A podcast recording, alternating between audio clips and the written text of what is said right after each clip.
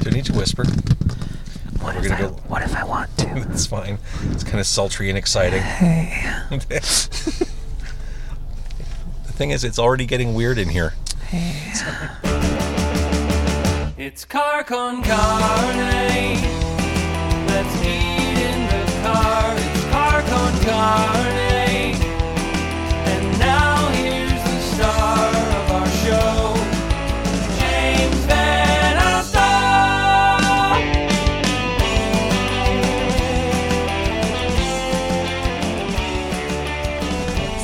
See, now, if you whisper, we'll get you on the podcast, but we might miss you on the video. As much as I want you to whisper in the interview. We're at check one two.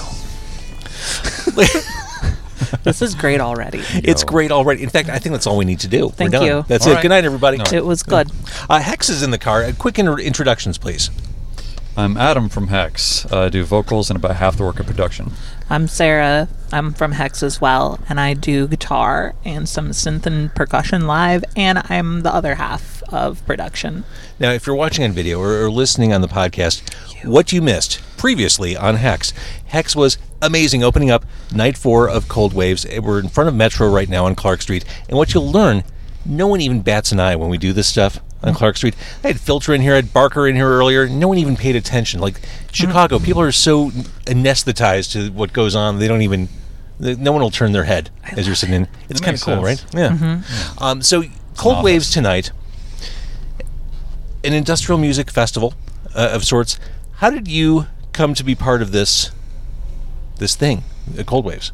Sarah, you got this? Yeah, I've got it. Thank you. Good night. No, um, basically, it's all Kelly Novak for us. It was Kelly Novak. I will, I will thank her for days and years and millennia. She saw us at a venue in LA. She fell in love with us, and that was it. Um, we had email correspondence, and we played the Cold Waves LA last year, and then at that show In LA. in LA in a stairwell, Jason and Kelly were like, The "You- organizers, Jason and Kelly Mhm, Novak. Yeah. mhm. You may have heard of them.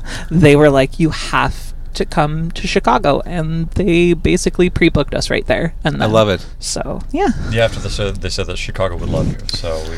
Oh yeah, well, this is. up. I mean, this is the cradle of industrial music. I mean, this It is, is. Wax Trax, everything. It all kind of filters through here. And what's funny, I was talking with um, Jared of ChemLab a couple nights ago. He's an angel. He's a fascinating, We love him. super intelligent, highly articulate, mega talented guy.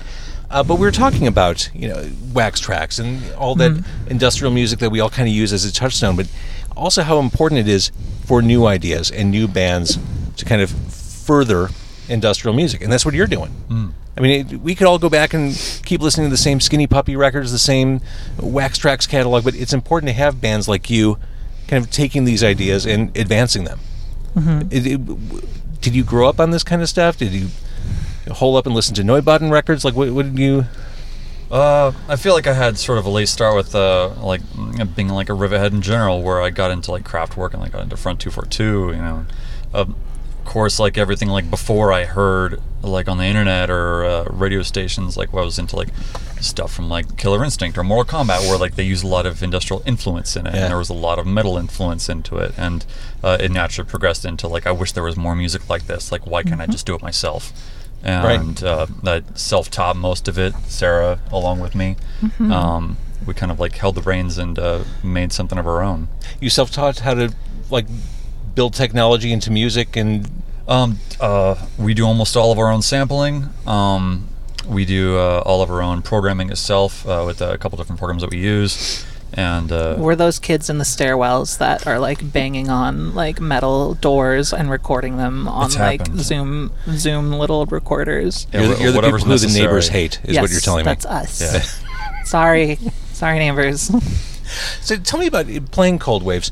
Besides the, the sense of community and just the, the musical compatibility, there is that heavier notion that this is a benefit to raise awareness for suicide prevention.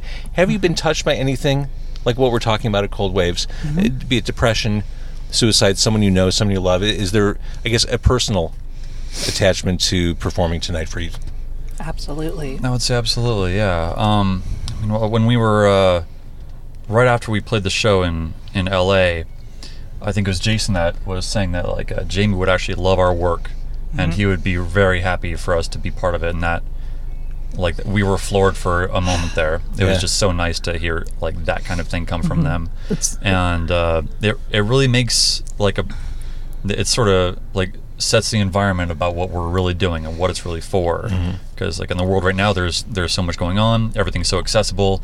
Uh, there's so much competition. Like and uh, I think it's it affects everyone on a, on a level that's unprecedented to what it was, you know, in previous years. Yeah. So it's uh, it's really easy to get swept away, even if you have the support that you need. It's hard to see it.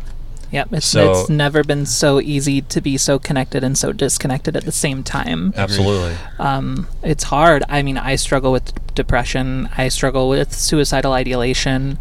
I was in a downswing not more than a month ago where I didn't leave my house for a week. Like, this is a thing that affects all of us. You know, like, you know someone with depression, you know someone who right now is struggling. Like, you do. Like, whoever's listening to this, you do. So, it's hard, but it's also hard when you're like in god mode on stage it's hard to talk about like Yeah. i just feel like like poop sometimes am i Yeah. allowed to say harsh language It's a podcast. poop Well, you- Yeah. You, you can push it a little further if you want. I i, don't want feel like i feel like fucking crap a lot of the time There it is. i really do um it's a struggle but you know like we're all struggling together and that makes it a little less crappy Well said. Mm-hmm. Uh, for those who may not be familiar with Hex, uh, particularly Chicagoans, talk a little bit about how you two work together, how you write songs together. Well, we kind of just hide in in my apartment. We light a lot of incense and candles, Mm-hmm. and we decide that we're not leaving for like 48 hours. It's like an escape room. Mm-hmm. The only way out, out the door is to solve the puzzle of the song. That's usually how it works. Um, we come from a very ritualistic background. Um, Which would explain the sacrifices. Yeah, exactly. You know, lots of blood rituals, all that fun stuff. Um, but you know, a lot of a lot of the ideology behind hex itself is ritual and deeper understanding of like thelemic prophes- properties and and a bunch of witchy dark fun stuff um, which is really just about in the long run being the best version of you that you can be. Um, so we we it's very passe to say we practice magic in 2019 especially as like a queer woman but we practice magic together. Um, and that's where a lot of things come from. A lot of a lot of rituals have turned into lyrics and that has turned into music Yeah, like the, they write themselves and like with, with what we do in the magic world, it translates 100% into each song. Like uh, we even have referred to different songs as just spells. So, um, like daggers, for instance, it's uh, it's sort of like an encompassment of empowering oneself instead of letting fate decide what you know what happens. You just manifest your own reality with your inner strength. You know. And now the name Hex makes perfect sense. Mm-hmm. It, it all comes together. Okay, so we're in Chicago tonight. You did Cold Waves tonight. What's next for you two? We have two shows uh, from the Dust Bunker.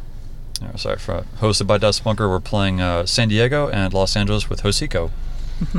You're going to go back to nicer climate, aren't you? Mm. yeah but i Oh, will uh-huh. miss the rain A little And bit less humid there. We also have a show with Invalid in LA oh, after those ban- after those shows and if you don't know friend Invalid, they opened up Cold Waves Los Angeles. You should know Invalid. Get on that. They're incredible. Yeah. Amazing. Check and them out as soon as you can. Also, I'm DJing the closing party at G-Man tonight, so oh, that's Oh, gonna you be really? fun. I did- that's fantastic. Yeah. Stick around. Yeah, I'm here all night. We can drive there. Yeah, yes, we could. Yeah. park. Yes, we could. All right. Uh, Hex, thank you for doing this. Thank G-Man you. tonight, if you're watching on Facebook Live, come hang out with us. And uh, thank you for watching. Thank you for listening.